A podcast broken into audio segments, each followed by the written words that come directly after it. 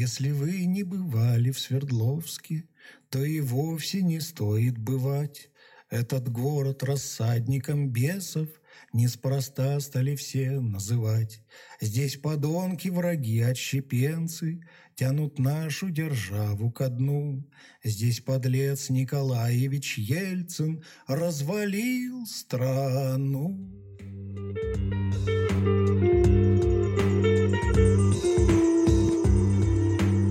Привет, это Соня Глухова. Вы слушаете подкаст «Жить не по лжи» от It's My City, независимого издания об активных горожанах, которые стараются изменить мир к лучшему. В Екатеринбурге есть сатирический журнал «Красная бурда». После начала так называемой спецоперации он не закрылся, а продолжил выпускать ироничные тексты, но уже не на бытовые темы, а про новости и последствия военных действий. Героем этого выпуска стал один из авторов «Красной бурды» Владимир Логинов. Мы пообщались с ним о юморе на фоне спецоперации и о том, как шутки могут быть уместными и нужными. Привет. Здравствуйте. Расскажи, пожалуйста, о том, что такое «Красная бурда», что это за журнал, как он выходит, из какой концепции и о чем там можно прочитать. Как я обожаю журналистов. За 30 лет мы дали кучу интервью, и каждая из них начинается со слов, что такое красная бурда, что она означает и так далее. Значит, красная бурда появилась э, в 90-м году, и э, название его является некой пародией, нек, неким миксом между Бурда Моден и Красная звезда самой популярной тогда армейской газетой и самым популярным, самым популярным модным журналом на тот момент. Концепция журнала, тогда еще газеты, это, собственно, пародия на существовавшие тогда бумажные печатные СМИ. Ну, собственно, бумажные только и существовали. Ну, то есть э, мы себя позиционировали как в меру интеллигентный юмористический проект. Вот, печатный проект. Собственно, сочиняли то, что нам нравится, и публиковали то, что нам нравится, предполагая, что в мире миллионы и миллиарды таких же людей, как мы, с таким же чувством юмора. Оказалось, что мир гораздо разнообразней, у людей совершенно другое чувство юмора у большинства. То есть, что это значит? Ну, это значит, что тираж нашей газеты, он не стал исчисляться миллиардами, и наши гонорары, наши доходы тоже не стали исчисляться миллиардами.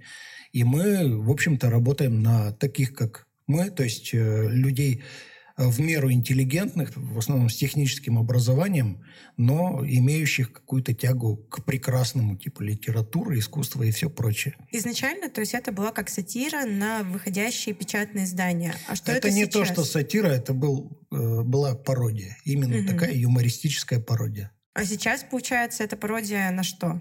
К настоящему времени мы немножечко отошли от пародий на бумажные издания, тем более, что их практически уже не существует. То есть э, мы э, пародируем э, литературу, образчики литературы. Когда-то мы писали э, в стиле Достоевского вещи. Как-то мы даже замахнулись на Гамлета нашего, на, а, на Вильяма нашего Шекспира. Вот на кого мы замахнулись, написали такую вещь в стихах в стиле Чуковского «Гамлетище». А расскажи подробнее про стиль, потому что я вот не читала. Стиль и... Чуковского? Да, не, ну не про стиль Чуковского. Маленькие дети, ни за что на свете. Не ходите в Данию, в Данию гулять. В Дании убийство, в Дании злодейство, в Дании трагедии у каждого семейства. Ну вот ты про это? Да, все, я теперь поняла, все, спасибо.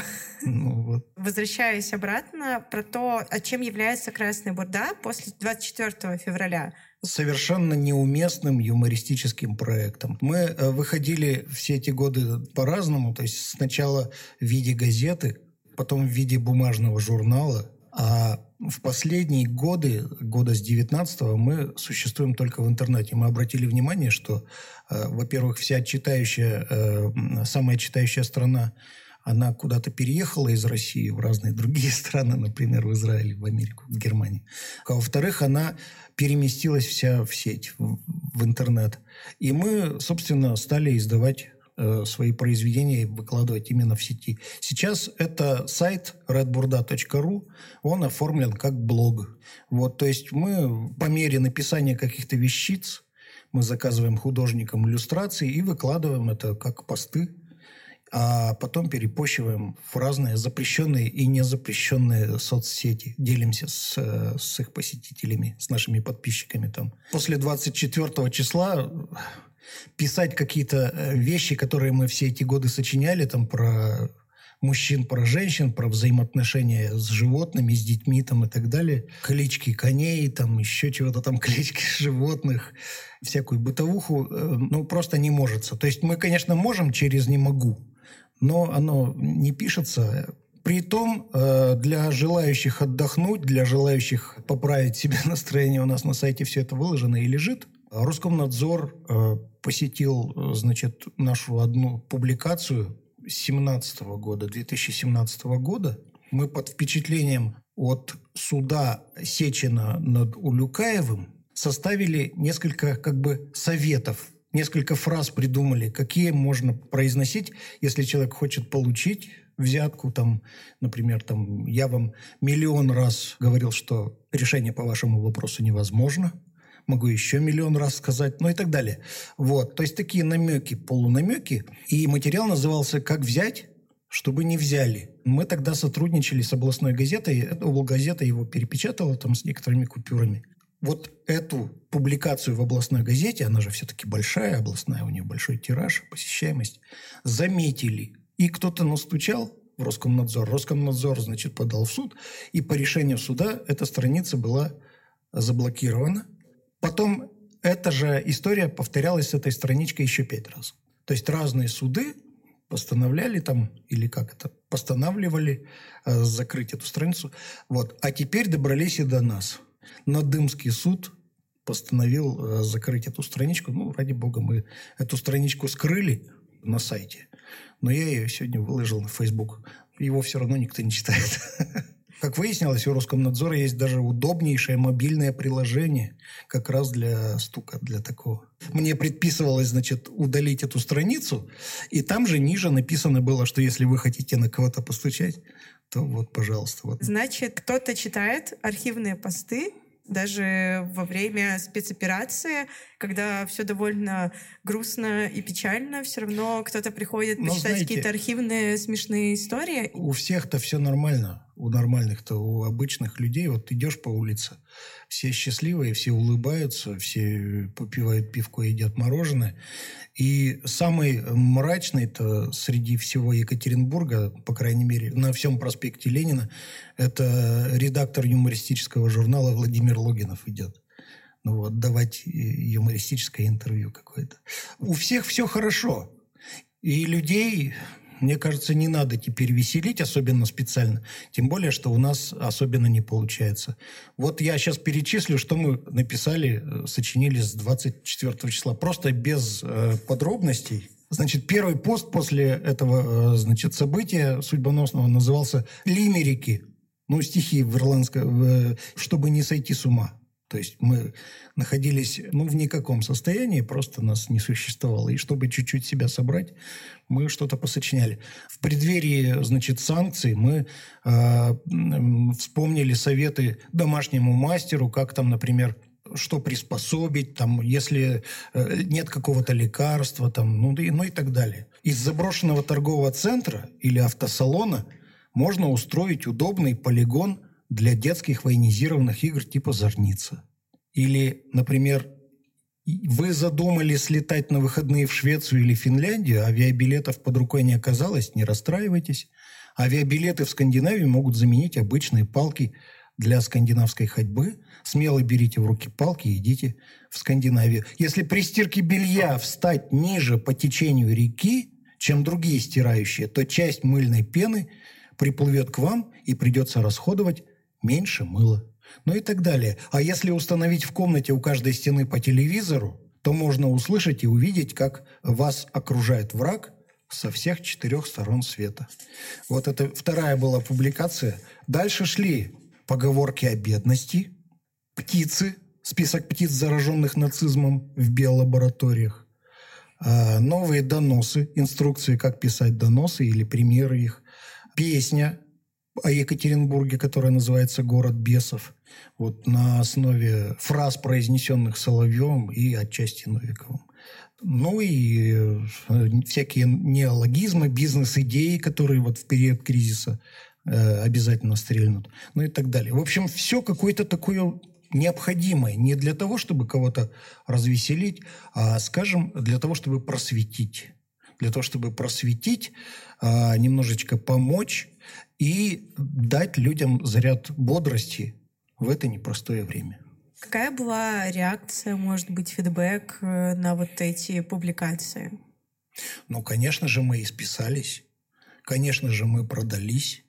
И, конечно, у нас случилось украинство головного мозга. Это безусловно. То есть, а еще отписываюсь, придурки. Я читал вас там с какого-то года, а теперь все отписываюсь и так далее. Вот. И таких большинство было? Или были все-таки те, кто оценили юмор, вот, э, написали какие-то супер хорошие слова? Да, конечно, конечно, есть и хорошие. Есть не, нечто и хорошее. Но, скорее всего, это все идет от нацпредателей, которых среди наших читателей, я надеюсь, много. Так Расскажи вообще, как, по-твоему, ты видел реакции на происходящее, может быть, у других каких-то блогов, СМИ, чего-то еще, где были какие-то уместные шутки, а где оказалось очень странные и очень непонятные? Во-первых, я должен сказать, что я не очень интересуюсь юмором. Тем более, вот в таком, находясь в угнетенном состоянии, мне совершенно не до шуток. Я прочитал э, статью, есть такой журналист хороший, Ян Шенкман, вот он целое исследование провел. Ну, то есть он, конечно, оставляет за скобками телевизор – там все в порядке, кстати, в телевизоре. Там все уместно. И «Уральские пельмени», и «Comedy Club», и «Петросян». И все, и говорят, в полном объеме присутствует. А он, э, значит, сообщает, Ян Шенкман, что юмор ушел, как и полагается, в период ограничений в анекдоты, в мемы там и так далее. Кстати, он э, упомянул, упомянул наш э, один гвоздь, так называемый заголовок. Задержаны клиенты банка, державшие в руках карту МИР. Мы это опубликовали, и спустя какое-то время действительно человека в Петербурге на станции метро содержали. Я посмотрел, я увеличил фотографию этого парня. Какой-то он знакомый, он, по-моему, даже из Екатеринбурга. Такое чувство, что он прочитал и невольно так мы э, сформулировали такое руководство к действию. Его, кстати, отпустили, слава богу. Какие пророческие строчки тогда получились? Ой, да мы сколько всего напредсказывали уже и плохого, и хорошего. Хотелось бы от плохого отказаться. Ну, а так называемую спецоперацию тоже предсказывали или нет? Буквально накануне мы сочиняли некие предсказания. Вот что будет. 23 что ли, числа. У нас, кстати, много текстов лежат, до конца не, не отредактированных, но сейчас не время. Сейчас как раз не время для них. Одно из предсказаний звучало так, что границы России будут абсолютно прозрачны. Люди смогут подойти и через стеклянный купол посмотреть, что творится за пределами, за пределами России.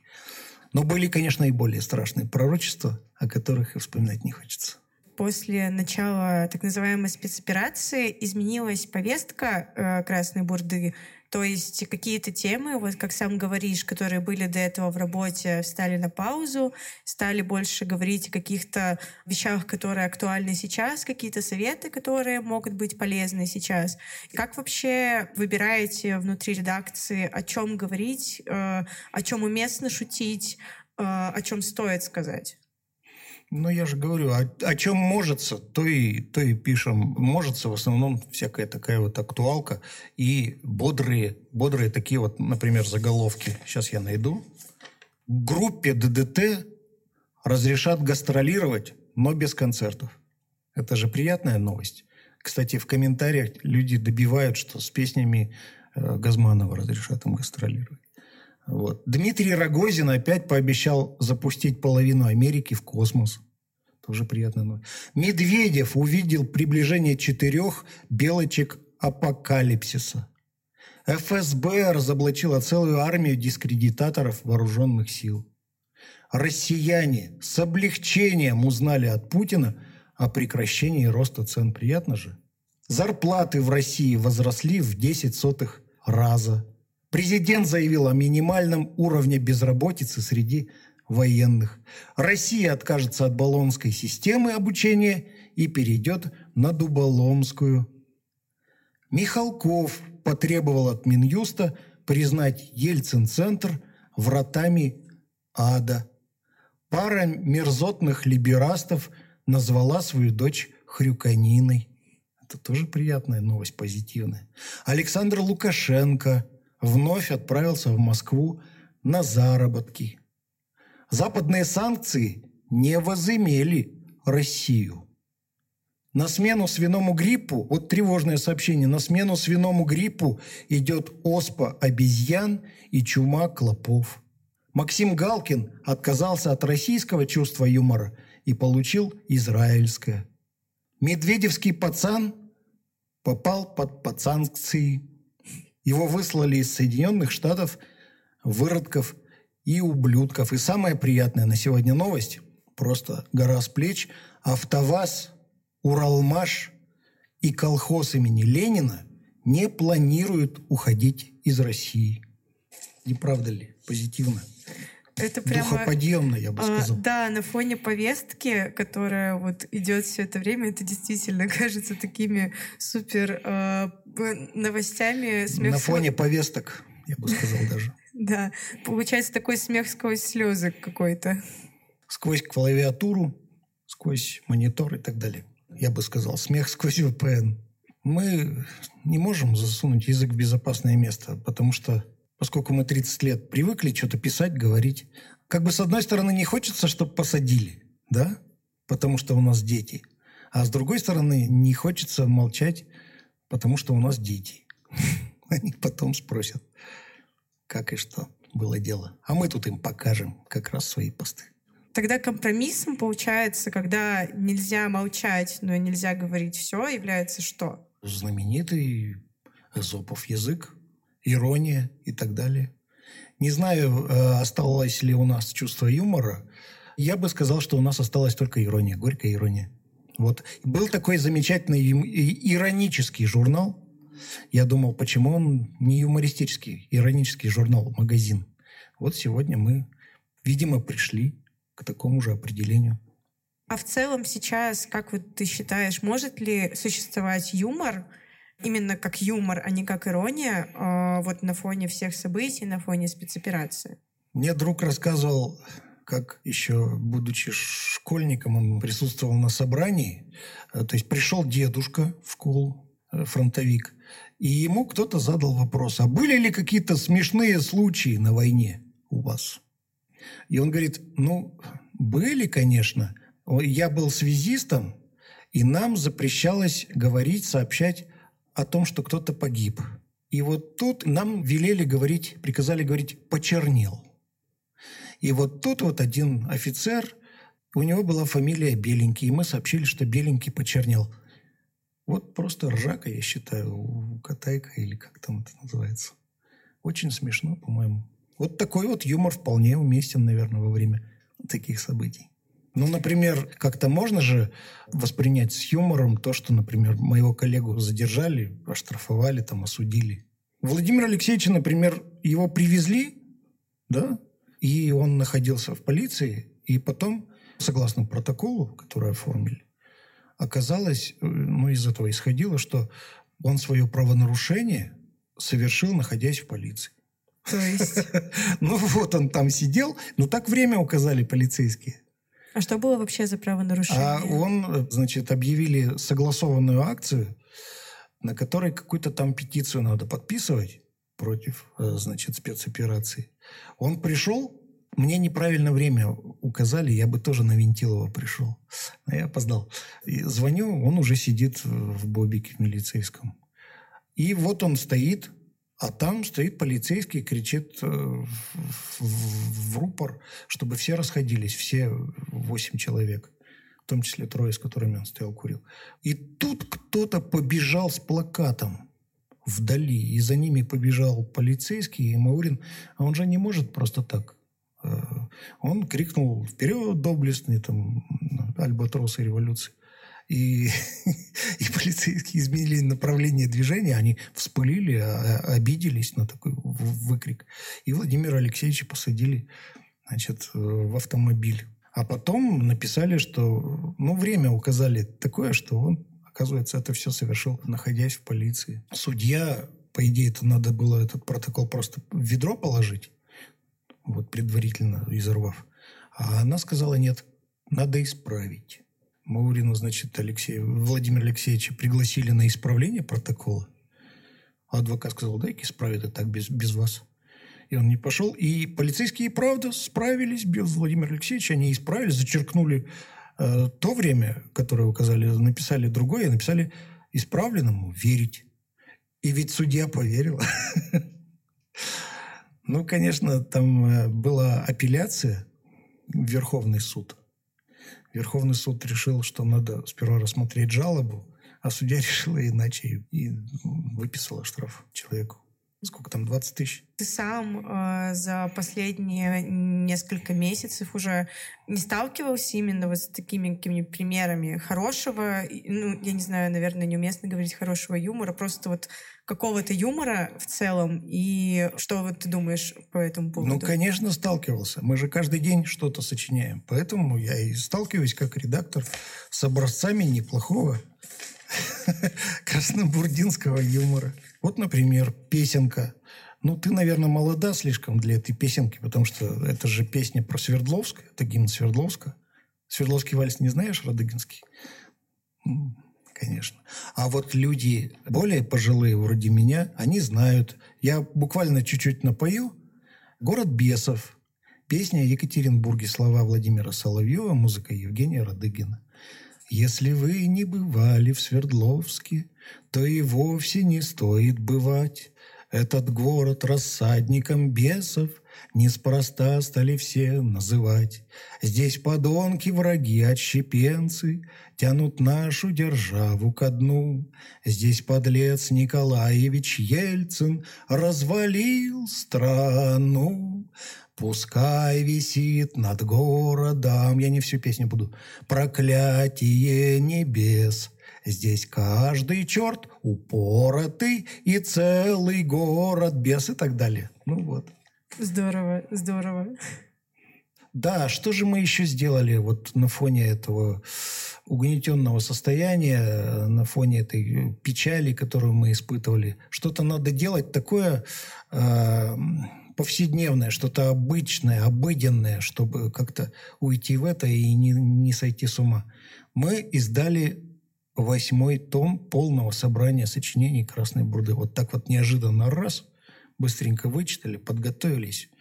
И из материалов 15-16 годов, или там 14-15 годов, свояли восьмой том. Уже восьмитомник у нас будет. Вот это маленькая реклама для тех миллионов э, екатеринбуржцев, что будут нас слушать в сети.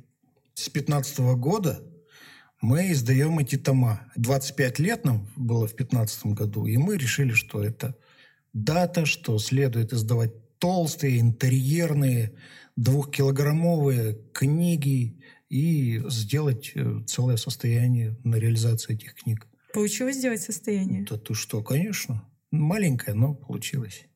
Э, и вот с 2015 года издаем каждый год потом. Правда, они у нас выходят э, обычно э, к зиме, то есть к Новому году, чтобы люди друг другу дарили там и так далее. Но мы сейчас не знаем, что будет через полгода.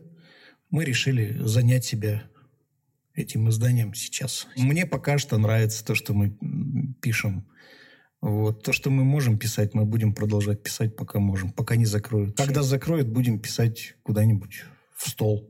А скажи, какого юмора, какой иронии вот сейчас не хватает, и что нам сейчас, вот нам, россиянам, не знаю, екатеринбуржцам, нам очень сильно сейчас нужно при этом? Да все, всего всем хватает. По телевизору юмора полно. В сети тоже полно мемасиков всяких забавных роликов, там, телеграм-каналов про смешных собачек.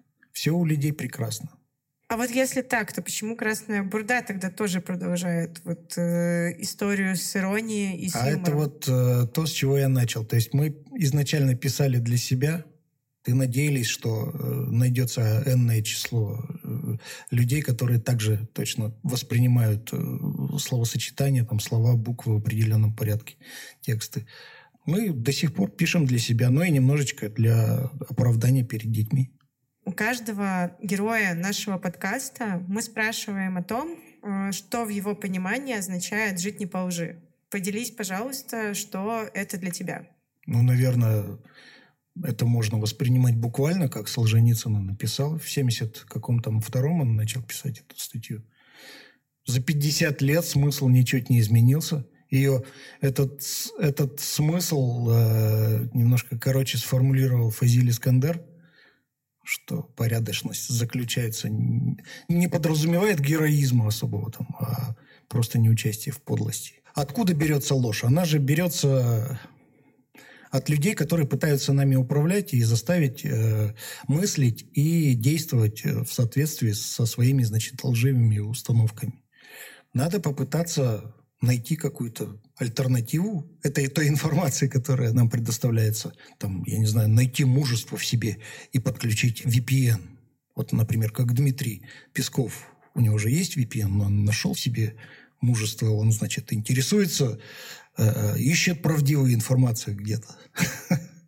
Вот. Но если коротко, то, не знаю, как-то попытаться остаться ну, порядочным человеком, при том, что многие считают тебя порядочной сволочью даже при этом.